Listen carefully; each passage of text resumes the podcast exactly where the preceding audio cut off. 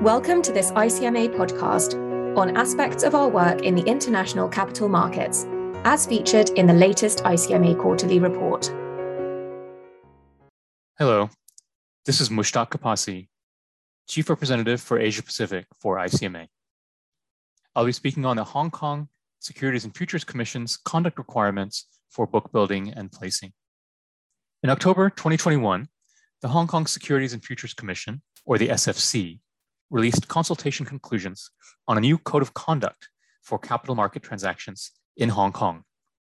This is the most significant regulation of debt primary markets in Asia Pacific in recent memory.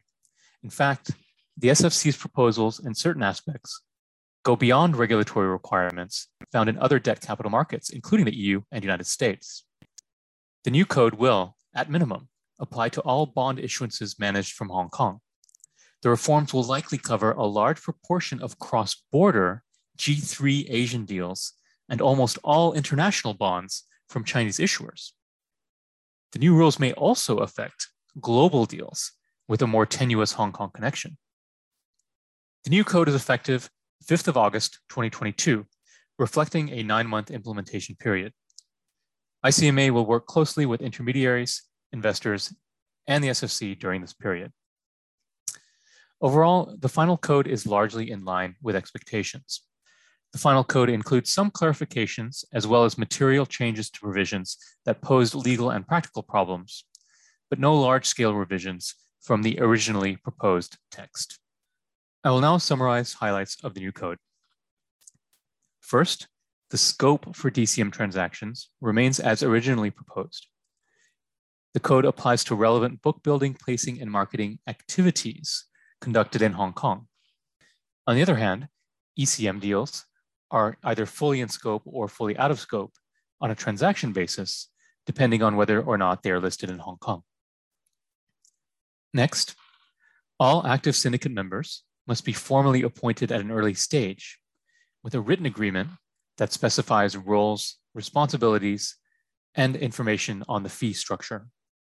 Next, syndicates should advise on pricing and allocation, but should follow the allocation strategy agreed with the issuer. Syndicate managers do not have to advise issuers on syndicate membership or on fees. With respect to proprietary orders, proprietary orders of syndicates must be treated as subordinate to outside investor orders unless otherwise advised by the issuer. For these purposes, arm's length orders from syndicate asset management arms will not be considered proprietary. In other words, they are pari passu with external client orders. But orders from treasury arms of syndicate banks will be considered proprietary. Next, book updates to investors are effectively mandatory under the SFC rules. Syndicates should disclose complete and accurate information on a timely manner and the status of the order book to targeted investors. Next, the code requires assessment of investor clients. In particular, lead managers should take all reasonable steps to identify investors who are associated with issuers and should advise issuers to provide sufficient information to syndicates to enable them to reasonably identify associated investors. The code also requires increased transparency with respect to investors. X orders are prohibited with no exceptions.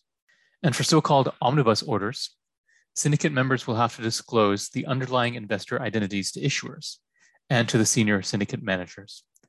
The intention here is to enable discovery of duplicate orders and orders associated with the issuer or with syndicates. Next, with respect to rebates, there is no outright ban, but disclosure of rebates is required. Rebates may be offered by issuers to intermediaries but cannot be passed on to end investors. Next, syndicates should not knowingly accept inflated orders, and they have to clarify with investor clients orders that appear unusual.